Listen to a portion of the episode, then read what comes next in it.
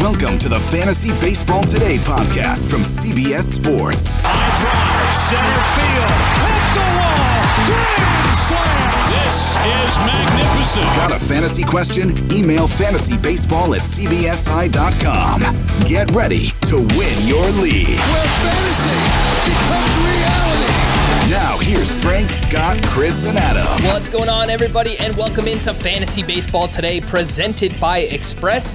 Express Confidence, Express You. Express is all new and all about you with a fresh mix of casual, versatile, and super comfortable styles. More on their awesome variety later on in the podcast. Tuesday, July 20th.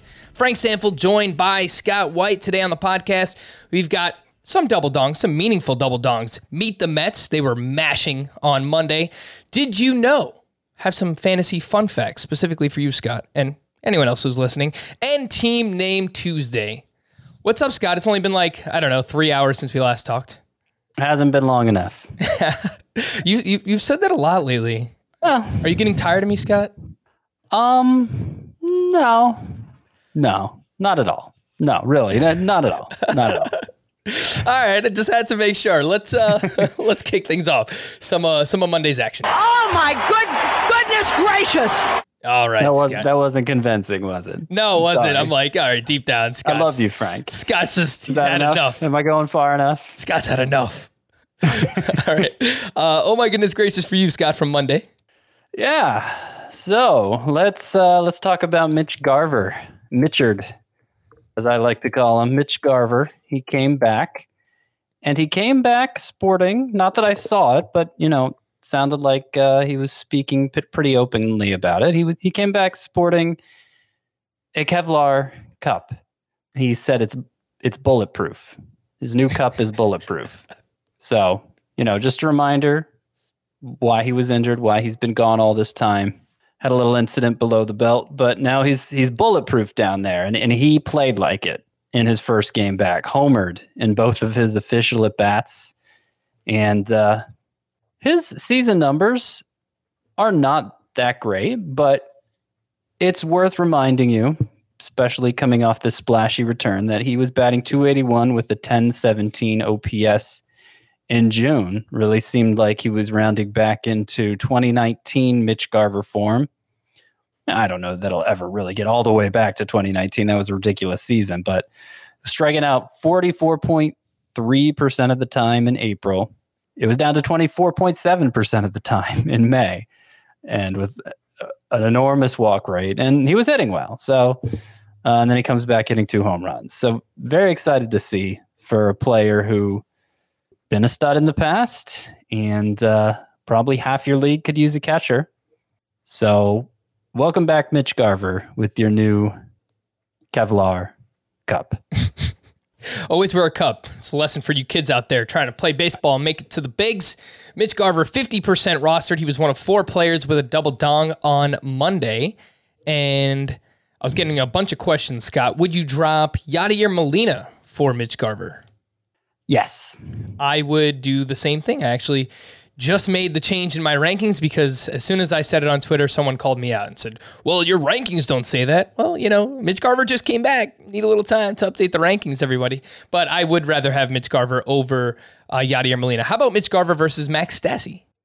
Uh, yes. Yes, I would say so. As much as we've been pumping Max Stassi here lately, and for good reason, his roster rate is still way too low. But I would take the chance on Mitch Garver because I think, uh, honestly, I I, st- I know last year was terrible, and again, I know his season long numbers are not that good, but I I've been impressed enough from June first on from Mitch Garver that I still think his upside at the position it may be second to none. It may be second to none.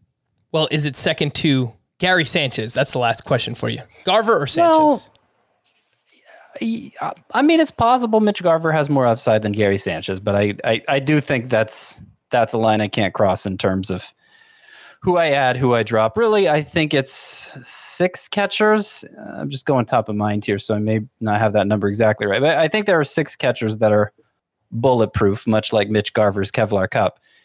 And those catchers would be I can't even name one of them now. The So- one for the Phillies, JT Realmuto.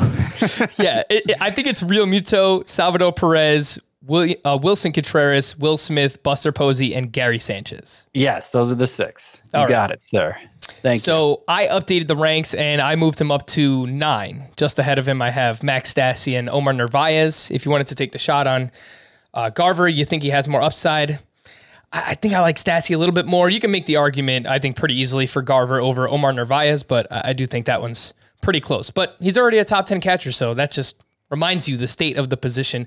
Mitch Garver's back and he's hitting dongs for the Minnesota Twins. You know who else was hitting dongs? The Mets. They hit seven home runs in Great American Ballpark on Monday. And it helps when you're facing Vladimir Gutierrez, who is an extreme flyball pitcher, and of course the the Reds bullpen is is very bad. So definitely helped out there. Uh, but that included Pete Alonso hit his 18th, Dom Smith hit his 10th. Dom Smith very quietly coming around here in July. Kevin Pillar hit his ninth. James McCann hit his eighth.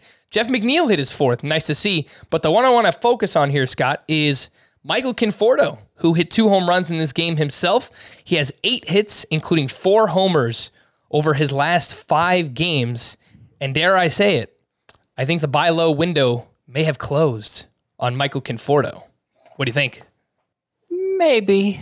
Maybe. It's still very recent, and it's not like he's been Juan Soto since returning from the All Star break here.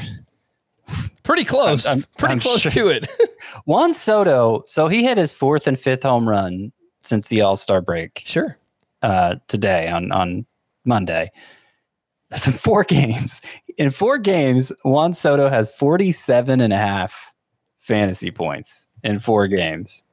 So that's freaking amazing. I, I mean, Michael Conforto is still batting 217 with a 718 OPS on the year, which Mhm. tells you just how how slow of a start, if we could even call it a start at this point. I know he missed time with injury, but it, it tells you how slow a start he was off to.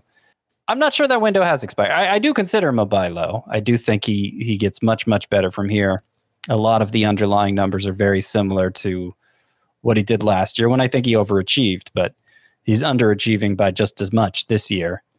So so yeah, I think making offers tonight might not be wise, but the next offer, I, I- I think you could still buy low on Conforto. I'm trying to see how many fantasy points he has so far because 47 and a half is going to be tough to beat.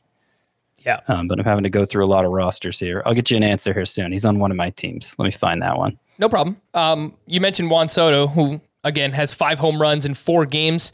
He mentioned at the home run derby that this is sometimes something that can affect people's swings and hurt them No, in the second half. Uh, five home runs in four games. Is that what you said? I believe so.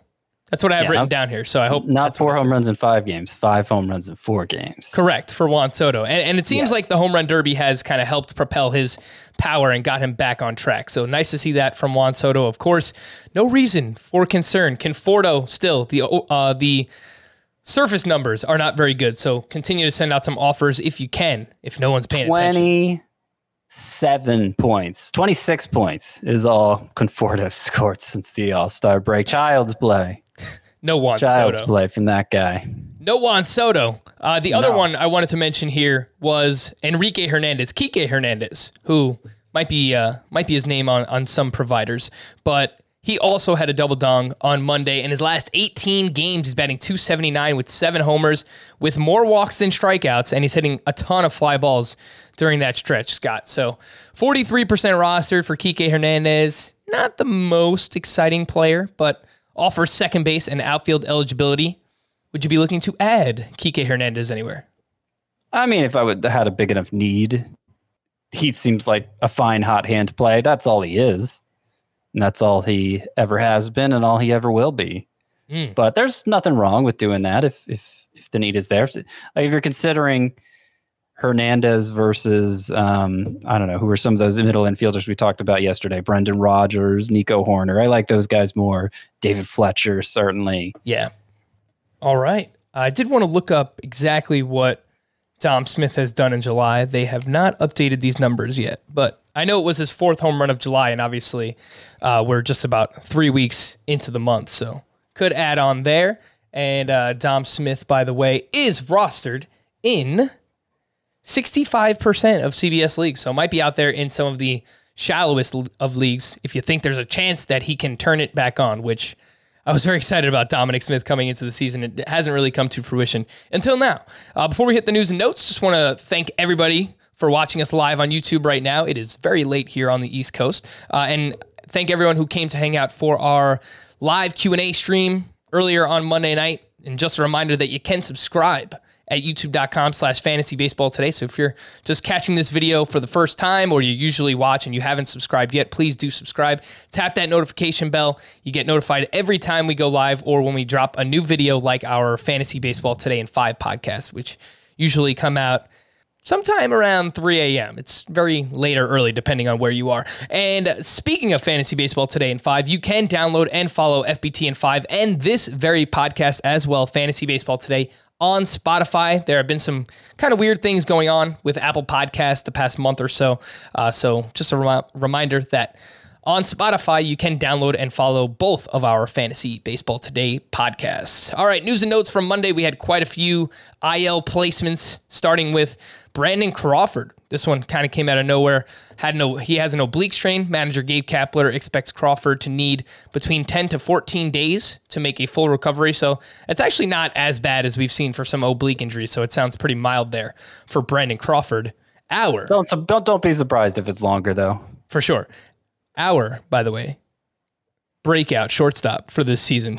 there wasn't many names Oh, to choose yeah. from, and that's who we went with last week. Uh, Jazz Chisholm, who was Scott's breakout second baseman to this point, also went to the IL with a bone bruise in his left shoulder. He'll be shut down for at least ten days, and it and it looked pretty bad. He was his arm was just kind of like went limp when it happened, so probably Yeah. could be It looked it looked bad. Don Mattingly said it didn't sound good Yeah. in terms of, uh, I guess the prognosis. So, yeah, Jazz Chisholm, he keeps getting hurt. It's not good. Not good at all. Alek Manoah went to the IL with a back bruise. Manoah was still able to play catch on Monday, so may not be looking at a lengthy absence there from Manoah. Gavin Lux. he apparently fell down the dugout steps.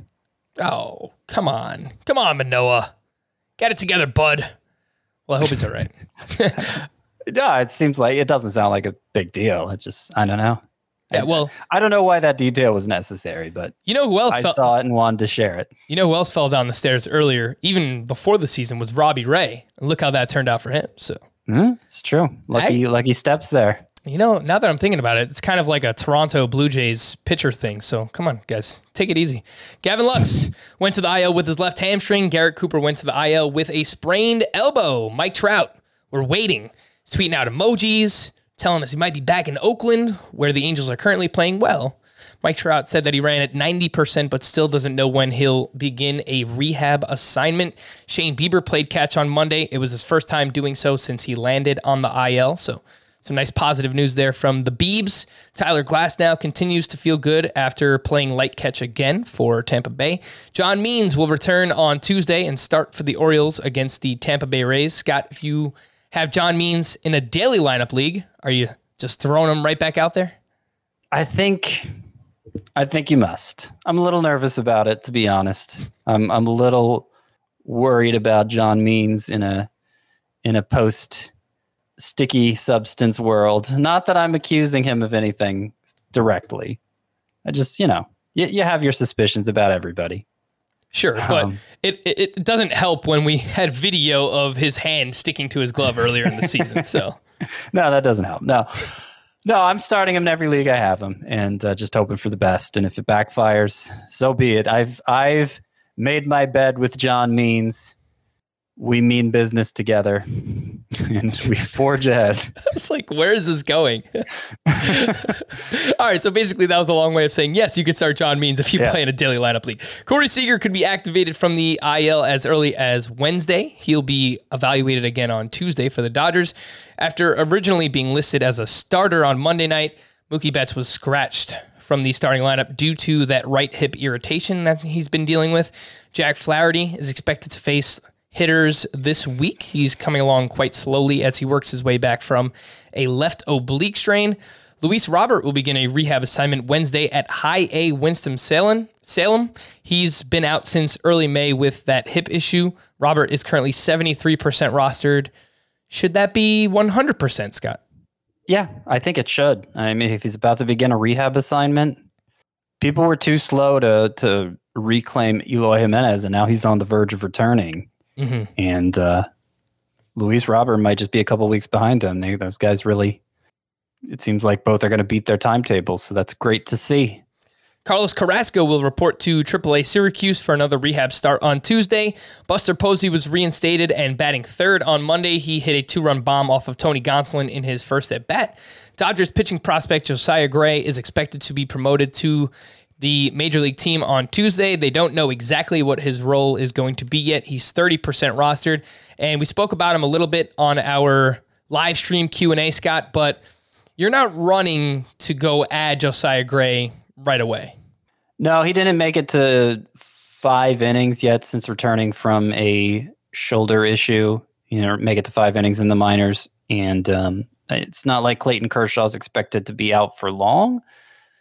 You know, I, I don't think the Dodgers are going to push him hard enough that he it could be one of those situations where he just impresses so much that they have to find a way to keep him around, moving David Price to the bullpen or whatever. I, I just really I don't see it playing out that way for Gray. I see him going maybe four innings, if not as a starter, then as a bulk reliever following an opener or whatever, and um, and maybe being sent back down right afterward. Maybe it gets another chance to do it, but you know, barring another injury that leaves that opening in the Dodgers rotation for longer, I don't think he'll have a chance to build up to a point in the majors where he can be he, he can make a real impact in fantasy. It doesn't mean you know in deeper leagues where there's so little out there pitching wise that's interesting. You can't take a flyer on him and hope for the best. You know, I, I that's fine. But like in a standard 12 team league, probably would not be my first choice among pitchers on the waiver wire.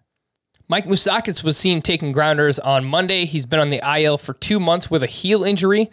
He's 67% rostered if you have the space to stash somebody, but there's a lot of players being stashed right now between both of the White Sox outfielders, Chris Sale, Carlos Carrasco, and just massive amount of injuries in general. So I find it pretty hard to to hold on to Mike Moustakas, but there's an update for you. Justin Upton is starting a rehab assignment at AAA Salt Lake on Monday, which means that he already started it. So bad job, Frank, for not updating that that verbiage. Uh, Mike Zunino left Monday's game due to left hip flexor tightness, and we do have some trade deadline rumors. According to Jon Heyman, there is keen interest in Nelson Cruz. Uh, Heyman listed the Rays, Blue Jays, and Oakland A's as potential landing spots for Nelson Cruz. And according to Pat Ragazzo, Ragazzo, Ragazzo of SI, SI.com, the Mets are looking to make a big splash at the trade deadline with Kris Bryant and Jose Berrios, representing two of their top targets. Don't really have any prospect updates, but thought I would tell you that Jarren Duran went one for six with his first home run of his career. He also added two strikeouts on Monday. He is currently 67% rostered. Does that number sound right? 67%? 67. Yeah, I think that's about right until he, you know, obviously if, if he performs well, it needs to go up. Mixed bag in this game. Great to see his first major league home run, but only hitting six bats, two strikeouts, as you pointed out.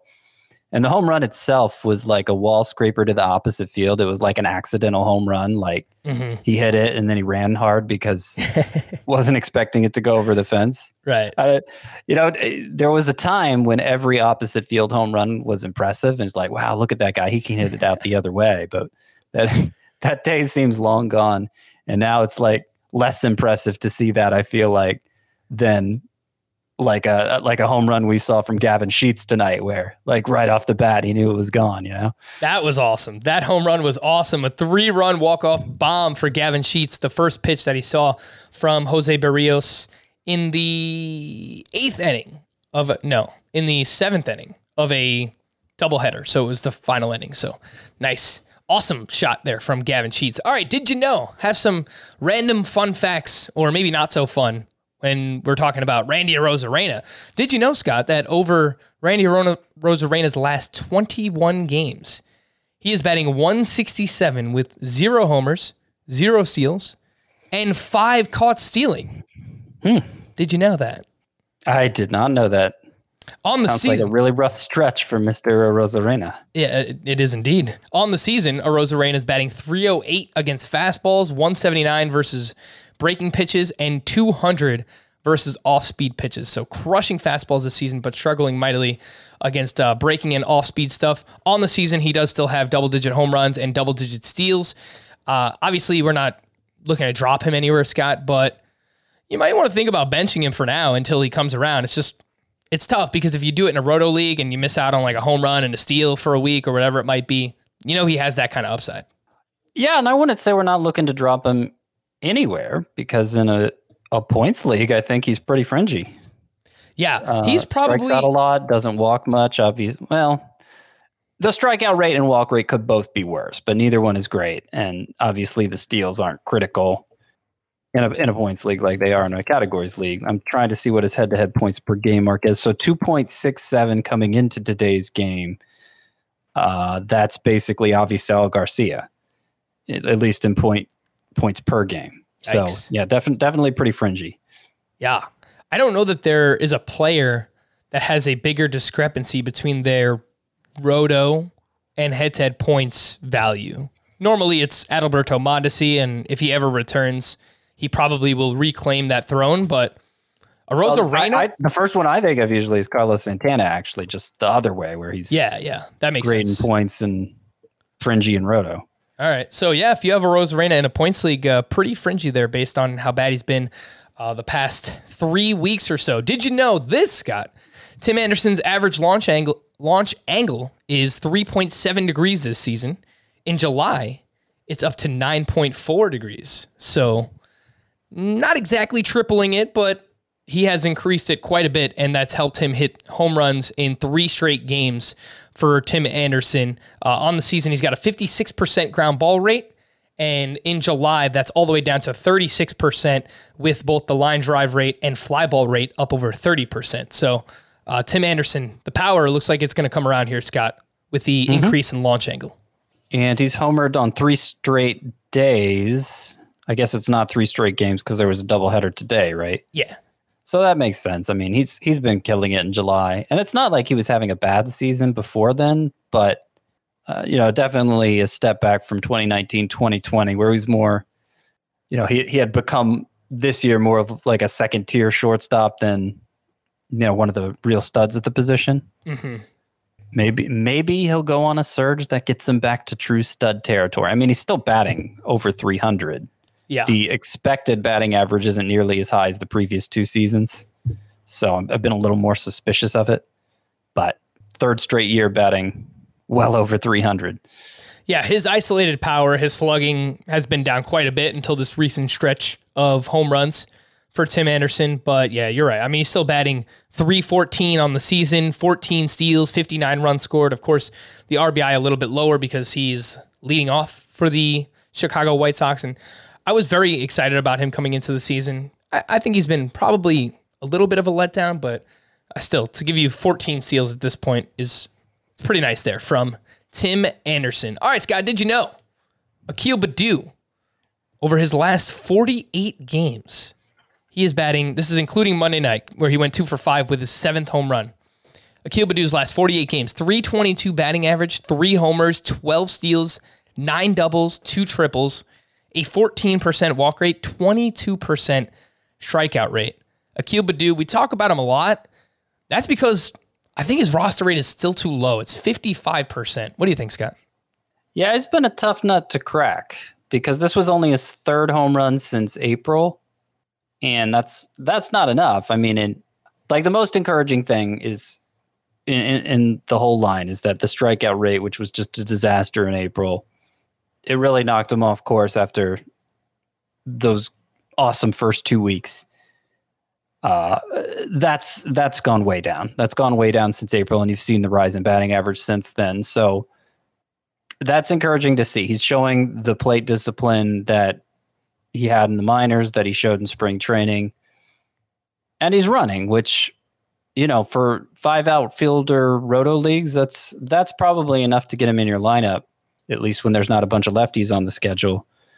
I just wish we would see more power. You know, three home runs since April, one home run a month. I mean, I, I, if he was playing every day, uh, it might be a little different. Obviously, David Fletcher doesn't provide any power, and and Baddoo provides more speed than he does. But I don't know. I, I still see him as Baddoo is pretty fringy, even though I like some of the underlying treads. Like I, I feel much better about his dynasty value than I did at the end of April.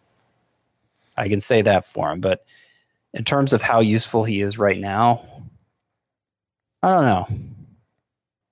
Well, what if I told you this, Scott? Over the last 28 days, Akil Baddoo is averaging 3.1 fantasy points per game, which is the Mm-hmm. same amount as Teoscar Hernandez, Starling Marte, and Yordan Alvarez. Yeah, I mean, all those walks help. All those walks help. I mean, you're you're, you're still talking about an above average point per game amount oh, during what is his hottest stretch of the season, Mhm. right? Um, I wanted to double check on the playing time to see if that's gone up recently. And let's see. The numbers against lefties are still brutal. And it looks like he's sitting most of the time against lefties, not every time. Yeah, I don't know. I don't know. I think I think maybe he's a little undervalued, but I'm not quite ready to say he's he's Jonathan India in terms of being undervalued. Remember when Jonathan India first started reaching base a lot and he moved up to the leadoff spot for the Reds and it took a while to get his roster rate up to about the 80% level it is now. Yeah. I just think Baddoo is a little short of that. He needs to improve the playing time. He needs to improve the power. But he's close. He's close, and I, I feel good about the direction he's headed. All right. Next up, did you know that since the start of May, Josh Bell is batting 283 with 11 home runs in 62 games? That is a 26 home run pace over the course of 150 games, which is not a great amount. Uh, but Josh Bell's 85% rostered. Scott, would you feel comfortable having him as a starting corner infielder in a roto league? Anything shallower than that? Or is Josh Bell just fine? He's meh. He's meh, I think. I you know, it feels like he's been a lot better since April, but even then, since April, entering today's game with the home run, 285 with an 830 OPS. I mean, those numbers are fine, but from a guy who's not quite playing every day because Ryan Zimmerman keeps horning in, you know. Yeah, I, I think he's pretty fringy, Bell is. All right, Josh Bell, fringy, but uh, maybe it's just because I have him in a 15 team roto league. It feels like he's playing much better than he is, but I guess it's just Well, 15 team league, Yeah. fine. yeah. Anyone You know? anyone in, could look good in that format. So yeah, if you But- have but him, go ahead. You know, Patrick Wisdom had a big game today, three hits and a homer. And I suspect now that Joc Pederson's gone, certainly if others get get shipped out, I, I expect Patrick Wisdom's playing time issues are going to be no more. And like in a roto league, Wisdom versus Bell, to me that seems pretty close, like a pretty close call. Like I feel like Wisdom's going to provide more power in all likelihood. I know he's much more available than Bell is. Well, it's funny you bring up Patrick Wisdom because he was the next one that I have here. He went three for four with his 14th home run in just 47 games this season. That's a 44 home run pace over 150 games. Did you know that Patrick Wisdom's 10.9% barrel per plate appearance is tied with Kyle Schwarber and Rafael Devers this season? So he strikes out a ton, 39% strikeout rate. Can't dispute that. But when he puts the ball in play, Patrick Wisdom absolutely crushes the ball. He's 35% rostered, Scott. What should that number be? It sounds like you think he's under rostered. Yeah, uh, probably about 50. Say 50. Most of the roto leagues. I think that would be about 50%. All right, well, how about if I pit two sluggers from Chicago up against each other, Scott? Who would you rather have, Patrick Wisdom or Gavin Sheets, who hit that three run walk off home run off of Jose Berrios? It was his fifth home run of the season. 21% rostered is Gavin Sheets. He's got first and outfield eligibility. I kind of like the profile so far. It's a small sample size 12% walk rate, 23% K rate, 556 expected slug. Gavin Wait, Sheets 20? is pretty interesting.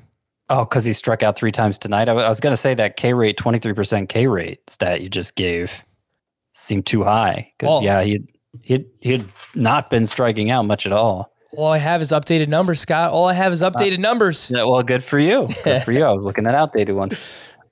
Yeah, I like the profile a lot for Sheets too. But with Eloy Jimenez to return, and, and it sounds like Luis Robert might not might be close behind him. I don't know. I don't know if the playing time is going to get any better for Sheets, and it's already not quite every day. So I think in a roto league, I'd I'd want Wisdom more, and I'd want Josh Bell more. If you could guarantee me full time at bats for Josh uh, for Gavin Sheets, it'd be it'd be a different story. But I, I think I think all of those guys belong about in the same range. All right, so we do like Gavin Sheets, but we do like Patrick Wisdom a little bit more than him. And you know what yeah, else we like? Roto. I, I don't think there's much to like about Patrick Wisdom for points leagues, to be clear, because that strikeout rate is so high. But I, I just think he could be a straight up masher for you down the stretch. Yeah, that strikeout rate's killer, man. Nearly 40% strikeout rate for uh, Patrick Wisdom this season. And I was just getting ready to tell you how much we like Patrick Wisdom. We also like Express Clothing. We got to tell you about the awesome clothing from Express. We've talked a bunch about their different styles, but maybe you just need something to wear for the summer, going out to the park, a cookout, a baseball game, whatever it is. Head to Express. They have all different kinds of comfort bottoms and shorts. You'll specifically want to check out their comfort waist chinos, joggers, and drawstring shorts. I can vouch for the elastic drawstring waistband which allows for all day comfort, great for looking sharp while staying relaxed. And I can't recommend their polo shirts enough either. I'm wearing another one of them here. It's very nice, very nice. Really enjoy it. One of a kind graphics, fresh colors, and summer prints, so you'll always stand out. Plus, the softest fabrics you'll ever feel. Yeah, like this. It's kind of like a stretchy, you know, fits right to your body. It's it's really nice, man. It's light too. It's definitely nice to wear during the summertime. You don't have any heavy clothing on your body there. We encourage all our listeners to be on the lookout for great summer deals in stores and at express.com. Express confidence, express you. Let's get back to some fun facts for fantasy baseball. Did you know that Luis Arraez is leading off consistently once again once again for the Minnesota Twins? And over his last 28 games, he is batting 340, six doubles, three triples, 19 runs, and exactly zero home runs. 37% rostered is Luis Arraez, second base, third base, and outfield eligibility. Anything to see here, Scott? It's it's hard because it doesn't offer anything other than really batting average and, and runs scored, but um, Yeah. it's a very high batting average. So Yeah, I mean, there's obviously not a particularly high ceiling here, but you know, he he could do the sorts of things David Fletcher's doing, and uh, and that has value, especially with that kind of versatility. And he is much less rostered than David Fletcher at this point too. So it's more so, you know, if you play in a deeper points league, we talk a lot about the standard roster size here where it's just second base, third base, there's no corner, there's no middle, it's only three outfielders. But if you do play in a deeper points league, um, you know, my home league, we use four outfielders, a corner, a middle, then Luis Arraez is someone that that should be rostered in a league like that. And if you play Well, To to I wanted to double check this because I knew this was the case earlier in the year. Arraez tends to sit against left-handed pitchers, Mhm. so that would be a key distinction between him and David Fletcher. Even though I think that the batting profile is very similar, so you know it doesn't it doesn't mean he's useless, Arraez, but Mhm. I, I would put him a step behind Fletcher for that reason. Oh, 100%. And I just, I mean, the way Fletcher's playing right now, he's just, he's out of his mind, right? It's Yeah, batting average over 400 or something like that since the middle of June. So he's just absolutely been crushing it. But if you do play in a little bit of a deeper league and someone like Fletcher is not available, then Arraez is the next man up in that same mold. And from one leadoff man to another, Alcides Escobar, who used to play for the Kansas City Royals, that's right, that Alcides Escobar has been leaning off for the Nationals, a team that has the second best weighted on base average over the past 30 days. So lots of run scoring opportunities. He's hitting ahead of Trea Turner and Juan Soto in their lineup. On Monday, he goes two for three with a walk, three runs scored. He's batting 316 and 827 OPS. He was out of baseball, and all of a sudden he's back and he's leading off for one of the hottest lineups in baseball. He's 2% rostered, Scott. So obviously a deeper format here, but anything to see Alcides Escobar? I yeah. I mean, I don't think there's any staying power. So if you want to, if you want to ride the hot hand in a deep league, I can't necessarily blame you, but you're he's not a long term solution for you. All right. I look, I play in some 15 teamers. I think he might be available in your 24 team head to head points league, which tells you everything Probably. you need to know about Alcides Probably, yes. Escobar. But some cheap batting average and runs scored right now while he's hot. I have three starting pitchers here that are a combined 4% rostered. So, man, we are we're digging deep here. But uh, did you know any of these starting pitchers before Monday because I really didn't know anything about these guys. Griffin Jax, Spencer Watkins, and Jake Woodford. Who? Exactly. That's right. Griffin Jax started for the Twins. He was at the White Sox, four innings, one run, six strikeouts. Uh, Spencer Watkins started for the Orioles, uh, six innings, one run, seven strikeouts against Tampa Bay. And Jake Woodford was up against the Cubs, started for the Cardinals, five and two thirds, one run, six strikeouts. The deepest of leagues here, Scott, but Jax, Watkins, Woodford. Do you know Man. anything about these guys? We are really going deep here today. I, I had heard of them all before recently, and I had looked at their minor league pages, their their minor league history. I was not impressed. I was not impressed by any of them. None of them were big strikeout guys in the minors, and um, I don't think I don't think having good starts here on Monday really changes their outlook for me. They're they're just kind of they're just kind of organizational depth guys. The one who kind of caught my attention was was Griffin Jax of the Twins. And he may have the least chance of sticking around actually. But you know, only went four innings, one hit allowed, six strikeouts, 16 swinging strikes on 68 pitches, four on the fastball, seven on the slider, five on the changeup. So, you know, just beyond the fact he kept runs off the board, like he really seemed to have the White Sox fooled here. And, you know, go looking even further under the hood, his fastball has a high spin rate. It's a high spin fastball. It was up a 1.2 miles per hour in this one from his previous major league appearance. I, I don't know what to make of that, but bottom line is good spin on the fastball. Seems like it could be a pretty good swing and miss pitch. But again, you look at that minor league track record, not a lot of history of that. Uh, he's 26 years old. So, uh, you know, it's not like he's some up and comer, really. I don't know. After Zach, after the whole Zach Thompson thing with the Marlins, it pays to keep an open mind when you see a guy missing bats like that.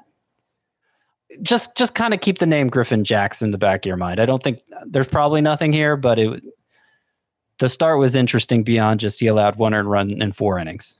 I do agree that of these three, Griffin Jax, Spencer Watkins, and Jake Woodford, Jax was the one that intrigued me the most. Former third round pick, 26 years old, career in the minors, 317 ERA, 118 whip. Those are pretty good numbers. None of these guys really had great strikeout stuff in the minor leagues, but uh, yeah, look, if you play in AL only, Jax and Watkins. If you play in NL only, Jake Woodford. Those are some names there uh, that you can look at adding. And we're probably one J.A. Happ start, like one more blow up start away from him getting DFA'd or something. So maybe maybe that's I, I don't know. He's he's been he's kind of alternated uh, great starts with t- terrible ones. Has J.A. Happ? So I don't know. I know he got blown up his last one, but Yeah, he did. all right, I'll take your word for it, Scott. Uh, but that might be the path for Griffin Jax getting into the rotation. So again, just just remember the name. We're gonna take a quick break, but when we return, what happened in LA?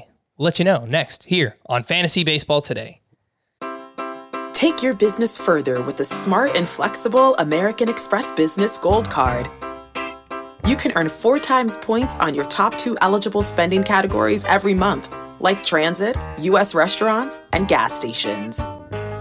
That's the powerful backing of American Express.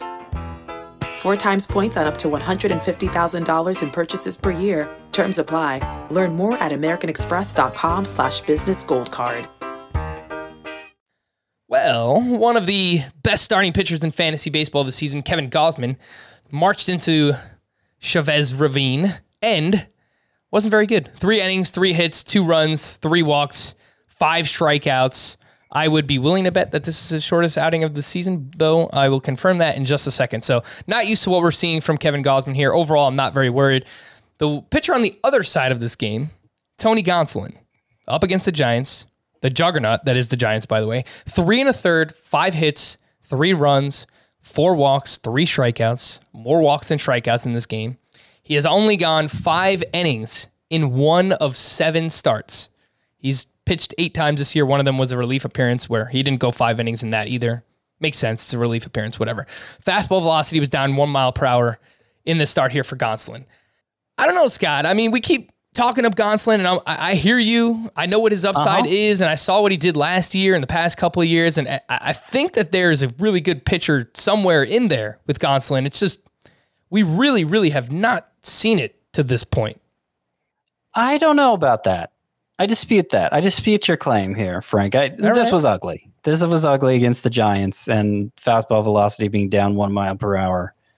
You know, I, I don't know if if that's something we need to worry about going forward, but probably didn't help. But he's been trending the right direction before that. So previous four starts, going back to June 25th, four innings, one hit, one run, seven strikeouts. The next start, three innings, two hits, one run, four strikeouts. He did have three walks during that one, but that was his worst start during the stretch because the next one was five and a third, two hits, no runs, three strikeouts. And then last time out, four innings, four hits, one run, six strikeouts. Um, he threw 80 pitches in this one. He threw 83 pitches in the previous one. So the the pitch count has been building up two in a row now with 80 pitches. And, you know, those stat lines, one after another, they're they're really strong. They're short, but strong stat lines over short four or five inning stints uh, in the four starts leading up to this one.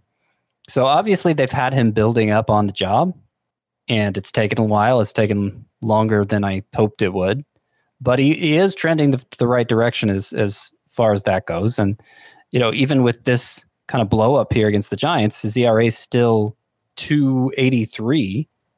I don't know. I, I think he's worth holding on to. Tony Gonsolin is still, see what this roster rate is 85% rostered. So a lot of people are holding. The ERA you mentioned is still at 2.83. How about this? Does this matter to you, Scott? His XFIP is at 5.01, and he typically pitches more so to fly balls, but this year it's it's up even more actually. He's up around 47% fly ball rate. Swinging strikes look pretty good, over 13% this season, but he's falling behind in counts. First pitch strike percentage is down almost six walks per nine to this point. I want to hold. I'm with you. I like he was great last year. It's just even the underlying numbers don't look very good for Tony Gonsolin right now. So it's tough. Fair. Uh, and it would be inconsistent of me to say the XFIP doesn't matter in his case. Yep. To me at all. But worth pointing out, rookie season 2019 pitched 40 innings, 293 ERA versus a 490 XFIP last year pitched 46 and two thirds innings, 231 ERA versus a 380 xFIP. You you mentioned he's always kind of a, a fly ball pitcher, and, and fly fly balls a high fly ball rate is going to be bad for xFIP. That's that's part of the formula. But he might be one of those weird pitchers that his fly balls aren't so bad. so yeah. they end up being outs, and that, that they end up actually being a good thing for him he pitches in a good park for that too. So obviously pitching out there in, in Dodger Stadium and yeah, maybe he's just really good at home run su- suppression, regardless of allowing as many fly balls as he does. So yeah, you're right. That is a consistent theme with him, where his ERA is consistently much lower than his xFIP. All right, we'll hold. We'll hold for now, but I, I, we've got to start to see something. We got to start to see something from Tony Gonsolin. It's so interesting that the Giants lineup. They're currently up seven to two against the Dodgers, and you just look up and down this Giants lineup, and it's just a band of misfits that are just getting it done. And it's look, all the credit to the Giants right now. And it's fun season for their fans too. But man, it's I don't know how they're pulling off what they're pulling off, but they are doing it. So shout out to the Giants. I've got the dropo meter for some starting pitchers um, outside of Tony Gonsolin. I guess he could have been in this mix. And actually, I did this because I wanted to pull up uh, and see if this was Kevin Gausman's lowest inning total of the season, and it was his shortest start of the season. So, all right, it was his first start back from a family medical emergency. So, uh, maybe that's part of the reason why he's limited here. The dropout meter for some starting pitchers, Ross Stripling, could have put him in. Oh my goodness gracious! He recorded one out. He gave up four hits, two walks, six earned runs. He has 10 earned runs over his last two starts. That is just four innings pitched, 53% rostered. It was fun while it lasted, right, Scott? Yeah, I wish I'd stood my ground with Ross Stripling. I'd been disregarding it, and then I read an article about, oh, he had a pitch tipping issue, and he fixed it. And I'm like, oh, well, yeah. nope, nope, nope, Nope. let him go. I might just Stripling. I might just clip. you. I might just clip that sound of you going. it's pretty good. I enjoyed that. All right, so he's fifty three percent roster. We can drop him everywhere. I mean, how about in, in a fifteen team league? Would you drop him there as well? Um, I wouldn't. I I wouldn't be afraid to. All right. You know, there's a good chance starting a reliever is going to be better for you. Going to pay off more. Start an Andrew Kittredge or something like that. Jonathan Loaisiga when he returns for the Yankees. This one's a little bit facetious. He just had a bad start, but yeah, it gives us a reason to talk about him. Kyle Gibson at the Tigers. By the way, I keep bringing up those Tigers, man. They are not the matchup that they were earlier in the season. They are a pesky bunch right now. So just keep that in mind when you see them on the schedule for your starting pitchers. Kyle Gibson at the Tigers in this one, five innings, 10 hits, eight earned runs. And even after this dreadful start, he's got a 2.69 ERA and a 1.13 whip on the season. So we're not dropping him, Scott, but No, of course not. But it is two bad starts in a row. It's not just an isolated one. The ERA's jumped from 198 to 286 in those two starts. Still a 393 xFIP. Doesn't strike out many guys. Good ground ball pitcher, but I, I mean, I think he's a clear regression candidate for the second half between the xFIP and just the history. I, I I feel confident saying that about Kyle Gibson, and we may be starting to see it. And we have talked him up as a sell high candidate before. Someone like Gibson and Anthony DeSclafani who have these awesome service numbers, but surface numbers, but some of the underlying stuff says that they've they've been very fortunate this year. And by the way, you did say it correctly, Scott. He has a 2.86 ERA, so I stand corrected. I said 2.69. So uh, you are right there, sir, for Kyle Gibson. Casey Mize, another one where he, he's pretty good. Four innings, one hit, but he only goes four innings. Uh, that's now three straight starts where he's gone four innings or less. Still 84% rostered. Drop o meter, Scott. I would say about a four. See, here's the thing. I did some research tonight because I'm writing an article about pitchers who may be facing an innings limit. And uh, I looked into Mize and Skubal of the Tigers, who are both on the list. This is not the the rest of season plan for him. Apparently, they're right around the All Star break here. They're going to ha- have him throw only three or four innings at a time. But then there's going to come a point late July, early August where they start letting him go, however long he's able to go again. So keep that in mind. The, the plan, they, they do want to try and get him all the way through the season, but as opposed to shrinking the innings, making it, you know, a, a consistent shrinking of the innings till the season's over, it's kind of a pull him back here for a while and then let him go again. That's the plan. It's definitely easier to hold on to him in a roto or categories league because even when he pitches, he's he's still pitching well. It's just if you play in a points league, that lack of volume is is definitely going to uh, it's going to hurt you there for for Casey Mize. So a four on the drop meter for Scott. Yeah, let's say a five. Let's say a five. Five. All right. He's still 84% rostered. So maybe in some shallower leagues, you can look to drop him. And would you look to drop him for someone like Caleb Smith, Scott, who just had a pretty good start against the Pirates on Monday? Six and two thirds, six hits, two runs, two walks, seven strikeouts. Are you falling for it? I mean, his XFIP's pushing five, and it's one of the worst swinging strike rates he's ever had. So no. Wow, Scott, where's the consistency here? You like Tony Gonsolin with his five XFIP, but not Caleb Smith. Come on, man. Well, yeah, a little more to it than that, but Yes, of course. fair enough. Uh, for Caleb Smith, I haven't actually looked into what the swinging strikes were. 18 in this start, Scott. All right, all right, all right. Let's see what happens Yeah, here. 18. 18 swinging strikes on 93 pitches for Caleb Smith here. So I didn't see the updated number. That's uh, that's a good swinging strike start, but it's still a low rate.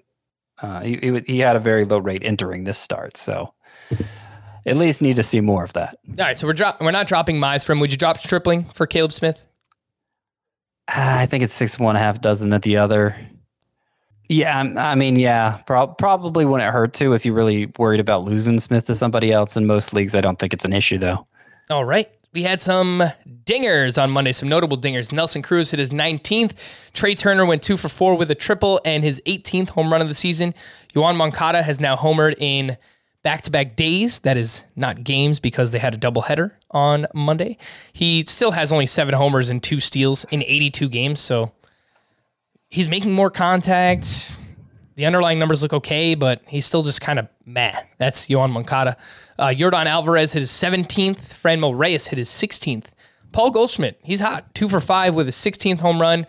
Uh, Ramon Laureano hit his 14th. And Matt Olson, 24th home run of the season for the big lefty out there in Oakland. Uh, some leftovers from Monday. Got a bunch of stuff here. So I'm just going to bounce around a little bit here, Scott. And if anything catches your ear or eye, then All right. feel free to jump in. Lance Lynn up against the Twins, seven inning, seven innings, five hits, one run, only four strikeouts.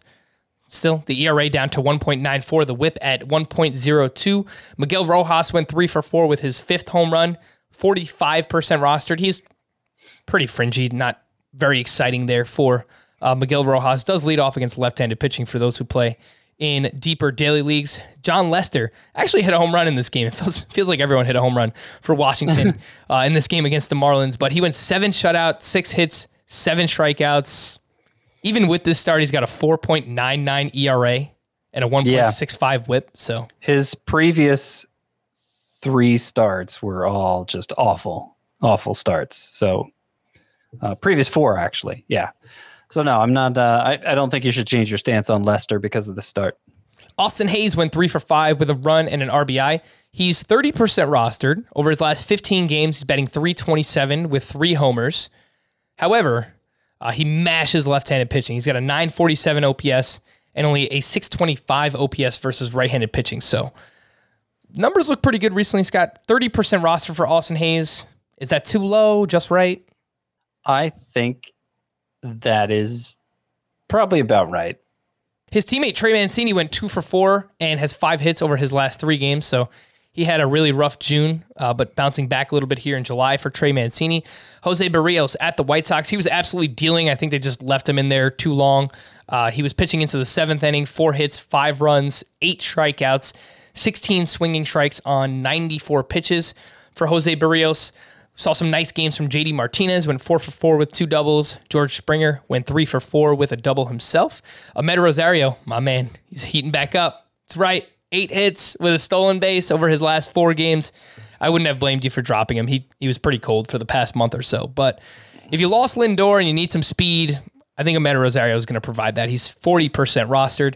Nice little shout out from Tyler Naquin. He had five hits on Monday, five for six with four RBI but he has really slowed up himself. 55% rostered, Scott. I think that's probably too high for Tyler Naquin. I would agree. All right. Shohei Ohtani and Cole Irvin have themselves a nice little pitching matchup here, pitcher's duel. Uh, Ohtani goes six shutout with eight strikeouts, 14 swinging strikes on 96 pitches. And then Cole Irvin, seven shutout, seven hits allowed, only three strikeouts, only six swinging strikes. I don't really know how he does it, Scott. Maybe pitching in Oko. Nice big old stadium there helps him out, but he's got a 3.42 ERA and a, and a 118 whip for Cole Irvin this season. So he doesn't have the history like Tony Gonsolin does, but like the only thing I can figure is maybe he's good at home run suppression as well. Less than one per inning. That's a good rate, despite him being a fly ball pitcher. And so, you know, 463 XFIP, that's more than a run higher than his ERA, more than a point higher than his ERA. So, you know, obviously he looks like a major regression candidate, but and and and for a while there, let's see what month was that? June. It seemed like it was happening, but then he's come back around three earned runs or fewer in seven of his past eight starts.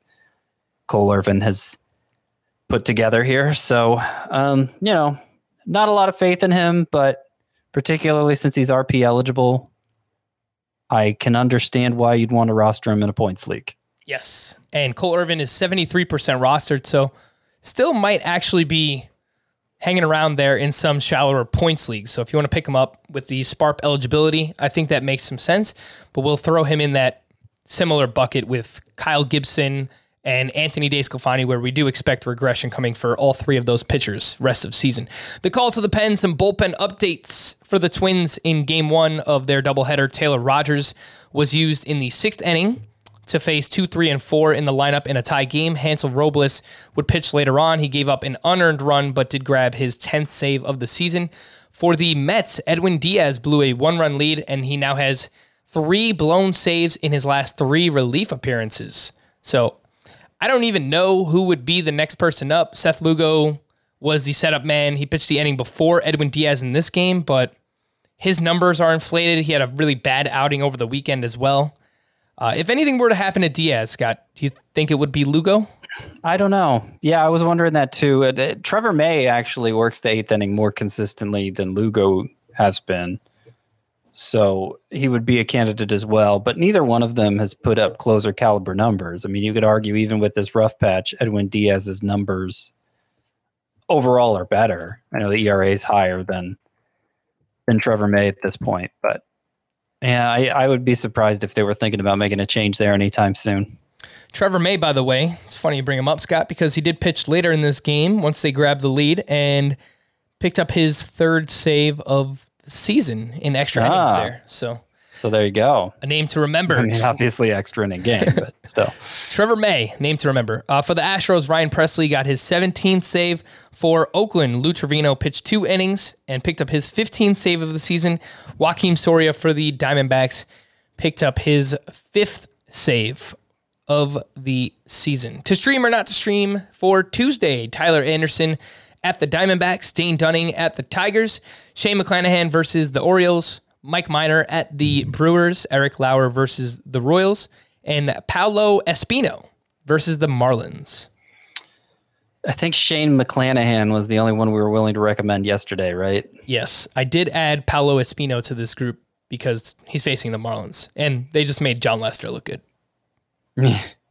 And Espino's ERA is actually fine this year, but he's a 34 year old, uh, you know, career minor leaguer basically who doesn't have swing and miss stuff. So I would not trust him. I do agree with that. I like Mc- McClanahan the most in standard leagues. If you play in a deeper league, Tyler Anderson and Espino are, are the ones I would look at. Again, only in deeper leagues. For Wednesday, to stream or not to stream, Michael Wacha versus the Orioles, Chad Kuhl at the Diamondbacks, Madison Bumgarner versus the Pirates, Erick Fedde versus the Marlins, Jordan Lyles at the Tigers, and Brad Keller at the Brewers. Now, I got to stop putting the Tigers in here if I keep saying how good they are. So I, I've got to step it up. uh, they still have a bottom 10 offense in OPS. Um, but, you know, I guess it's gotten better. Brad Keller at Milwaukee. I feel good about that one. I, I like, I'm buying into the turnaround for, for Keller. And he's gotten his mechanics back in order, staying on top of the ball, which is important for, for a sinker baller like him, especially. Confidence in the slider again. Two really good starts right before the All Star break. And this is a great matchup against the Brewers. So Keller, I can give a full throated endorsement to. The others would only be half throated endorsements, but Madison Bumgarner against the Pirates, Michael Wacha against the Orioles. Uh, neither of them seems so bad. Hey, I mean, Caleb Smith just pitched against the Pirates as a left-handed pitcher and had what did we say, 18 swinging strikes? So Yep. maybe maybe that's a sign of things to come for Madison Bumgarner in that game against the Pirates. All right, Scott, team name Tuesday. We got to wrap it up and we've got to redeem ourselves. Are you ready? I hope so. We actually, I, I I don't have that many. I only have looks like four team names. So oh. continue to send those in if you want to want us to read them on the air. Fantasy baseball at cbsi.com. This one's from Pat in Ohio. Inola Watkins Ryu did Class A bummer.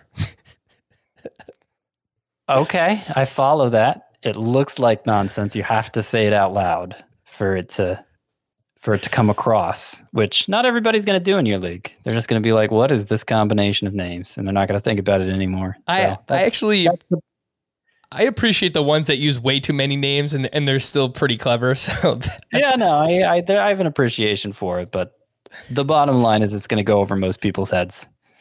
Uh, fun fact: I've never seen the movie. I know what you did last summer. So not Well. surprising there. Not not missing much in that case. All right, it's a little a little bit worse than Ferris Bueller's Day Off, Scott. Uh, yeah. All right. Yeah.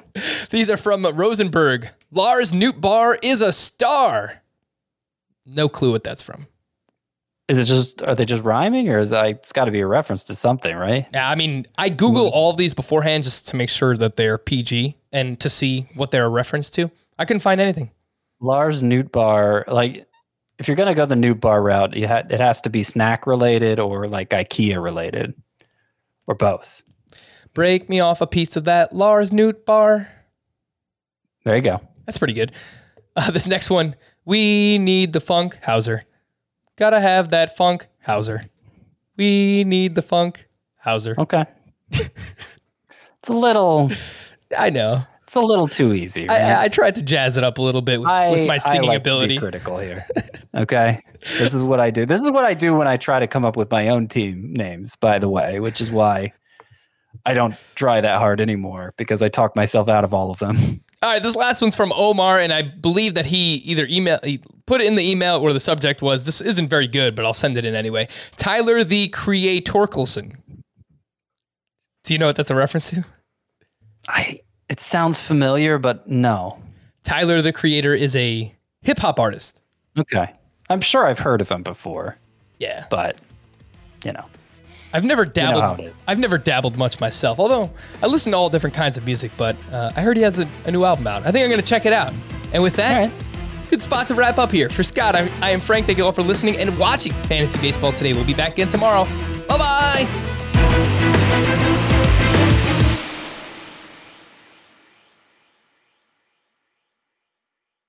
Homes.com knows that when it comes to home shopping, it's never just about the house or condo. It's about the home. And what makes a home is more than just the house or property, it's the location and neighborhood. Homes.com offers in depth neighborhood guides with detailed video overviews, comprehensive narratives, and unbiased information from a multitude of sources. You thought we go in depth with player analysis on fantasy baseball today? You haven't seen anything yet. Each listing features comprehensive information about the neighborhood, complete with a video guide. If you have kids, it's also schools, nearby parks, and transportation options. When looking at local schools, they offer test scores, state rankings, and student to teacher ratio. They even have an agent directory with the sales history of each agent. That's why Homes.com goes above and beyond to bring home shoppers the in depth information they need to find the right home. So when it comes to finding a home, not just a house, this is everything you need to know all in one place. Homes.com. We've done your homework.